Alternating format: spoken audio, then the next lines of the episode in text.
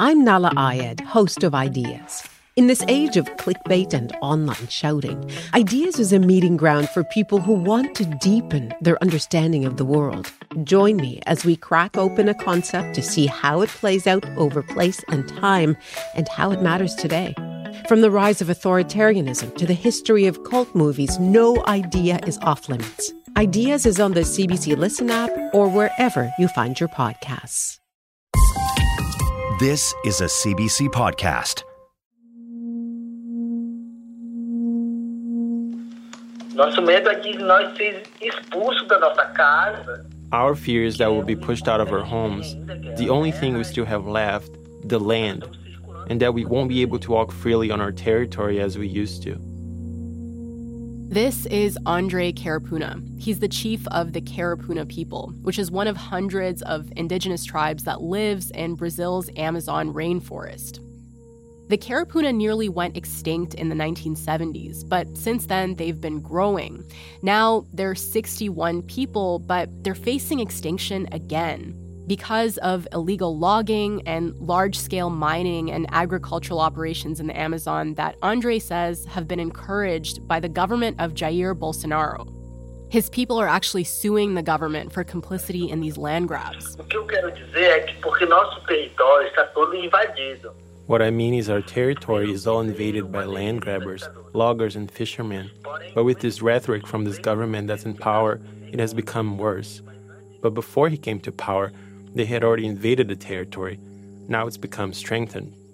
Under Bolsonaro, deforestation in the Amazon's been at a record high. Almost a million hectares of rainforest have been burned just in the past year. And this crisis has become a major election issue as Bolsonaro is facing off against leftist former president Lula da Silva, who's promised to turn things around. The press pack arrived and found Lula in the middle of the rainforest. The Amazon's risen to the top of the political agenda. A wise move, given that Lula's running against a man who's accused of destroying it. For some indigenous people like the Karipuna who've been facing death threats from illegal loggers and land grabbers, the possibility of another Bolsonaro term presents what they see as an existential threat. My God, don't think that. I don't even want to think about it. Now I'm going to say something really big. If he wins, it would be the end of indigenous peoples. Brazilians are heading to the polls for a runoff vote at the end of this month, where they'll have to choose between Bolsonaro and Lula. And experts say with this election, it's not just the future of Brazil, but the future of the global fight against climate change that hangs in the balance. The Amazon is a great storehouse of CO2, but it needs a critical mass. Scientists are sending alarms. If too much of the Amazon is cut down like this, it risks turning more of it into a savanna instead of a rainforest.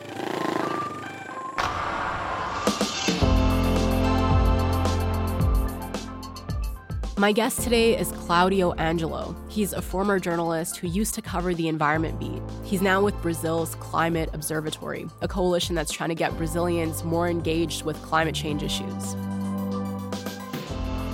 We're going to talk about the wild west that the Amazon's become in recent years, the way that Bolsonaro has accelerated deforestation, and what's at stake for the rainforest in this election. I'm Tamara Khandaker, and you're listening to Nothing is Foreign.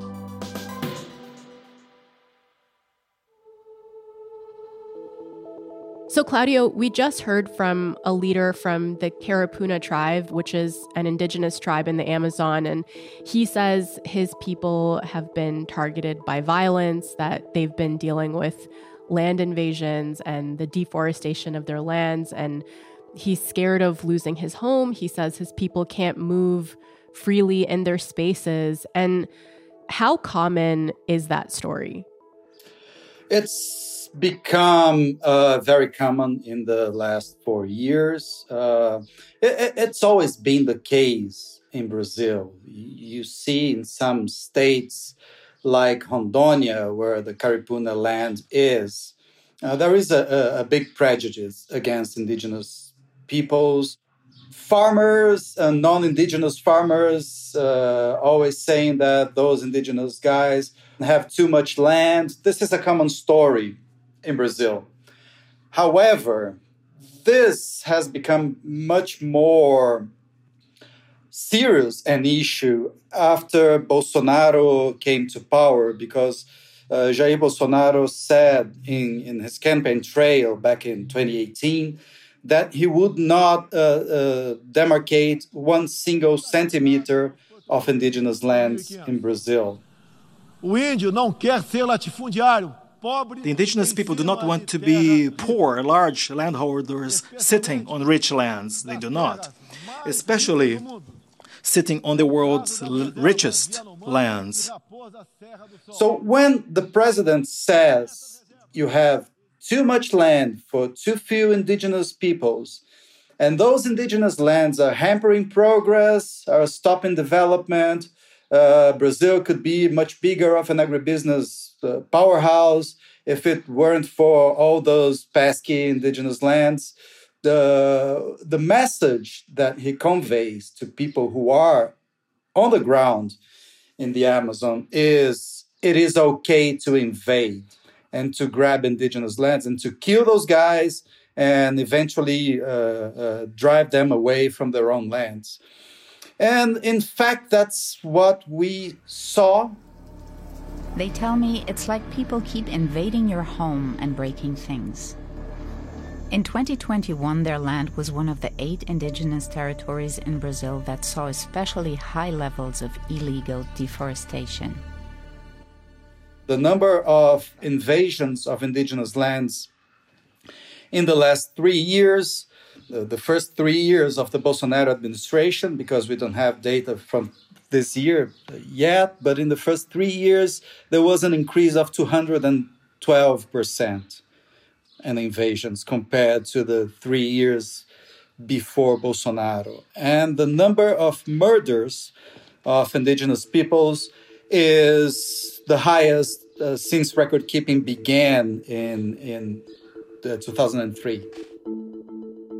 You mentioned these murders that have been happening and some of our listeners may have heard of the deaths of Dom Phillips and Bruno Pereira, the journalist and indigenous expert. Now, uh, police in Brazil are searching for the bodies of two men, a British journalist. Dom Phillips, an experienced and passionate journalist, writing a book on saving the Amazon. His travelling companion, Bruno Pereira, was an indigenous expert. This crime has horrified people here in Brazil and globally. That's uh, a story that was in the news a lot. These were very high profile deaths, but can you talk a bit more about how deadly this situation's become? It, it has always been dangerous. Uh, some places have been always more dangerous than others. Particularly the the the place where uh, Dom and Bruno got killed, the Javari Valley, uh, is a very violent place because it's in near the border of Colombia and Peru and there's a lot drug a lot of drug trafficking going on uh, along those rivers. That is a, a big cocaine route. But uh, what's happening now is that criminals are feeling empowered, uh, emboldened by the federal government. And there's one more thing that happened during the Bolsonaro administration was that gun control has become uh, much more relaxed.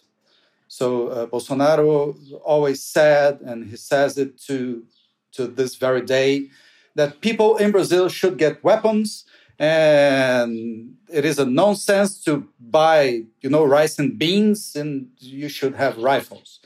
And when he not only says things like that, but also does things to relax gun control, people who didn't have access to guns suddenly uh, become more violent. And in places where gun violence was already an issue it becomes the norm. So that there is uh, somewhat of a war brewing in the amazon. Region organized crime is rampant. Drugs trafficking, illegal fishing, mining, and logging now go by almost unchecked, leading to a wave of violence, a war on nature, as some people call it now. And that's one thing that concerns us quite a lot because whoever takes office after Bolsonaro and tries to reclaim territory in the Amazon will face, you know, armed resistance.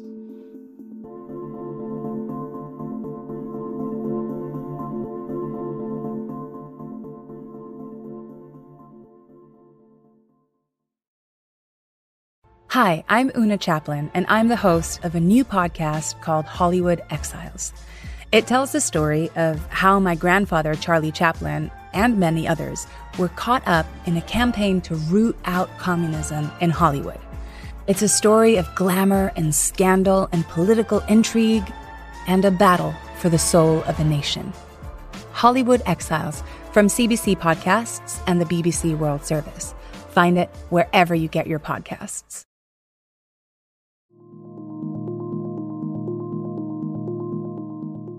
We've just talked a little bit about the human cost of what's happening in the Amazon, in particular to indigenous communities, but this is part of a bigger picture of destruction happening in the Amazon. So, just in the last year, almost a million hectares of rainforest was burned.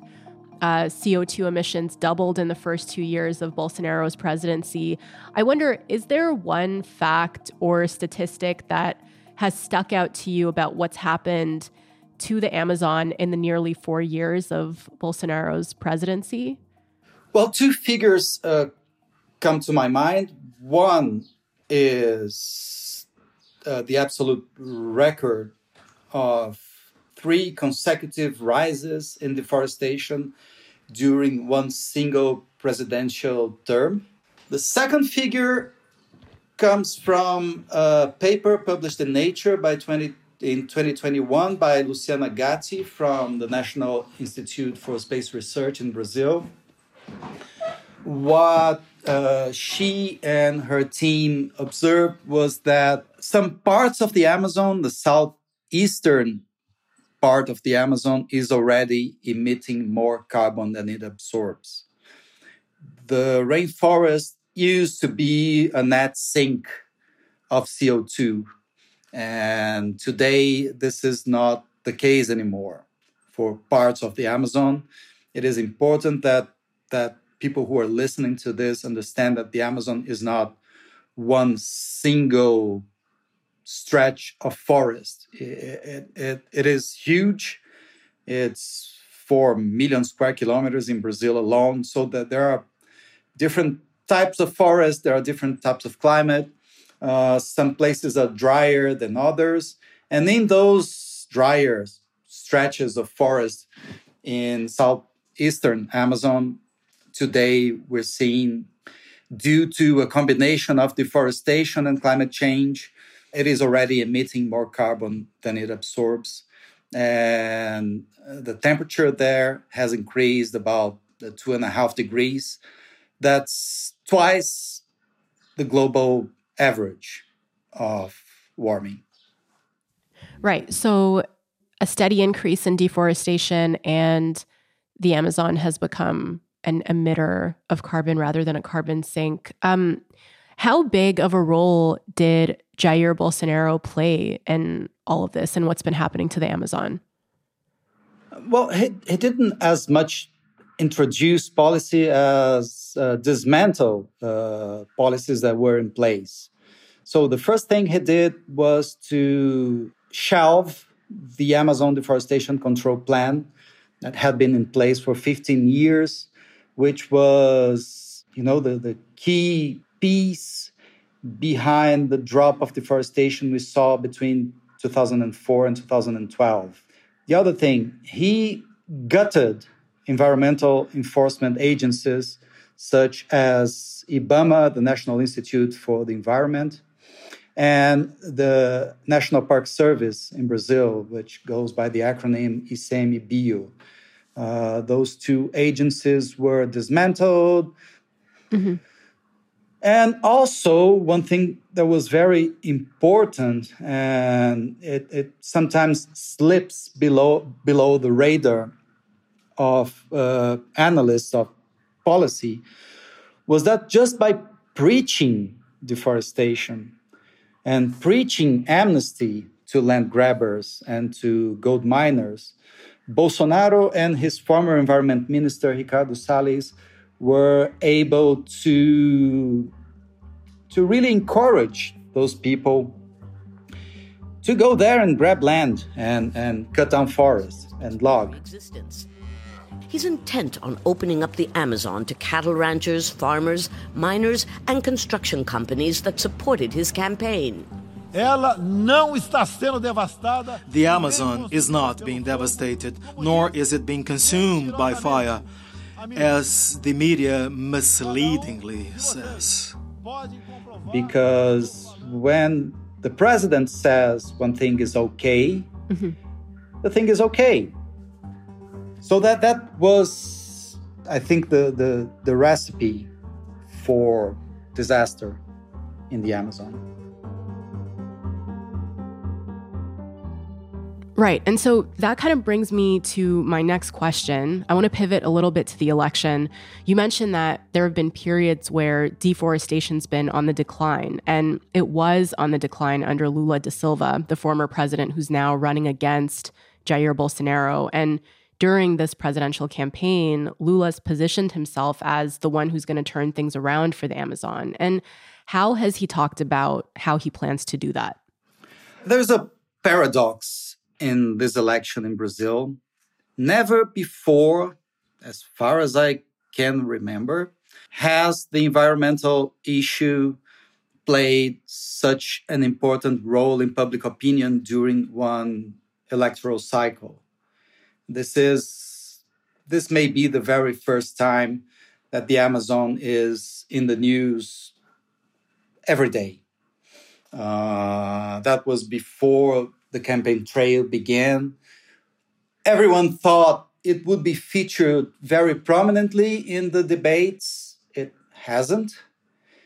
Because, and this is another thing that people should understand about this election in Brazil, this is not a, normal election that you know revolves around programs and ideas for the future of the country.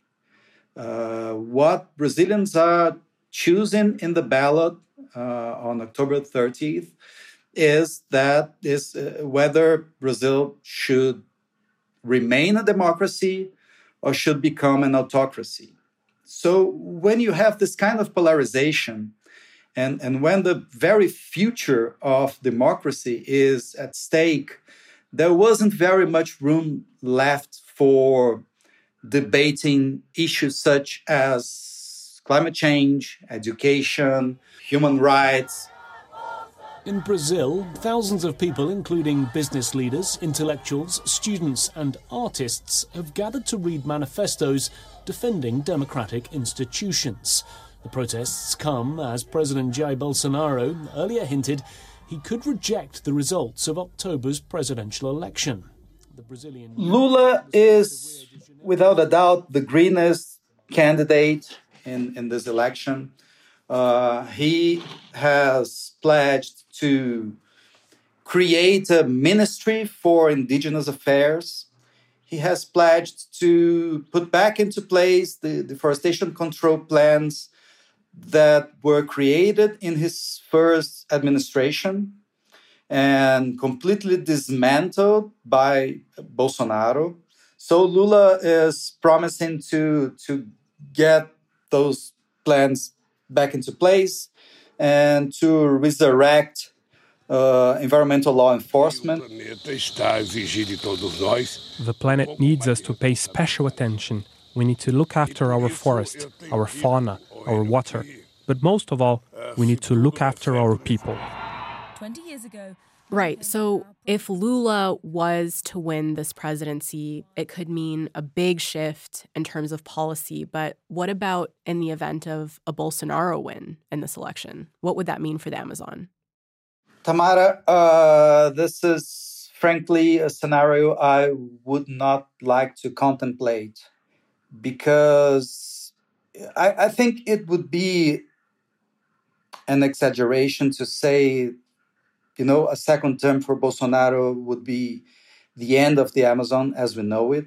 It might be because there's a lot of uncertainty on tipping points today.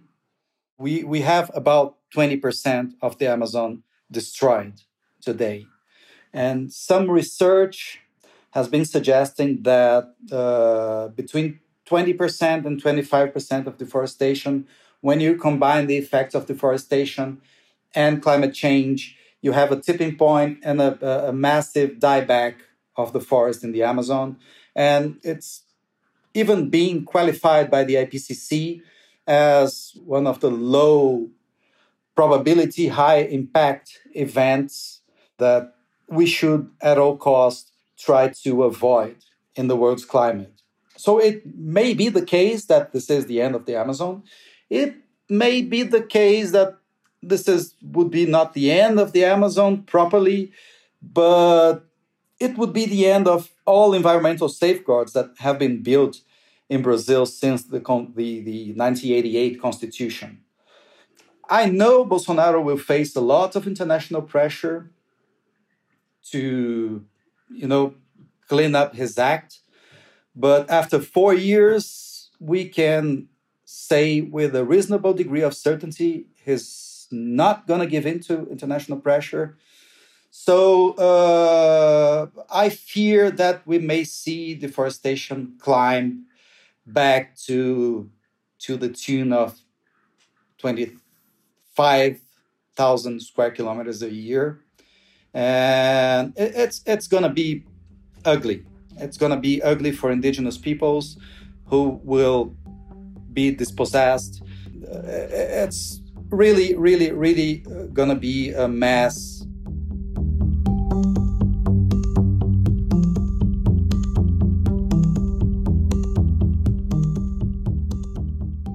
So at the beginning, we heard Andre Karipuna, the chief of the Karipuna tribe, say that he didn't even want to think about the possibility of another Bolsonaro win, and that it would mean the end of indigenous people in Brazil. And the picture that Claudio's painting is pretty bleak. But despite that, despite the growing violence, rampant land invasions, and fears that his tribe might not survive, Andre keeps fighting and he has a message for the rest of the world. Porém, se tudo for destruída, a terra but if everything is destroyed, the land and nature, everything else in the forest will also be destroyed. So we, Karipuna, want people outside Brazil to think differently regarding the environment, especially for indigenous peoples like us who are fighting for our territories in the forest, and that they pass this information along to other people. Apenas queremos que We just want the rulers, the government to obey the law, what's already written law. Aqui querendo que faça a lei, apenas We're not here asking to legislate. We just want the government to fulfill its duty of territorial and environmental protection and to protect the people who live on the land and territories. It's very difficult what's been happening to us. We are here fighting for our rights, but in some parts of Brazil, people who are doing that are dying. Pelo nosso direito, porém, em alguns lugares do Brasil estão morrendo esses defensores que lutam pelo seu direito.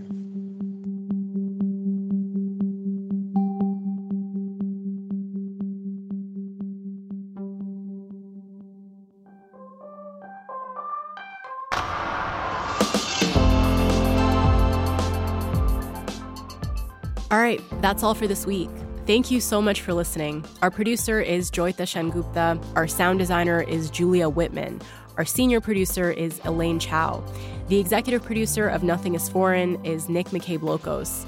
Lais Martins was our translator on this episode, and dubbing was done by Luis Lopez. Nothing is Foreign is a co production of CBC News and CBC Podcasts. Our theme music is by Joseph Shabason.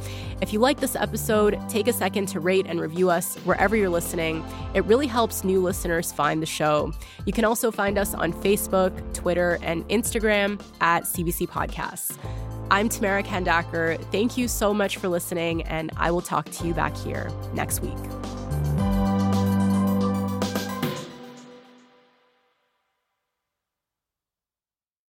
For more CBC podcasts, go to cbc.ca slash podcasts.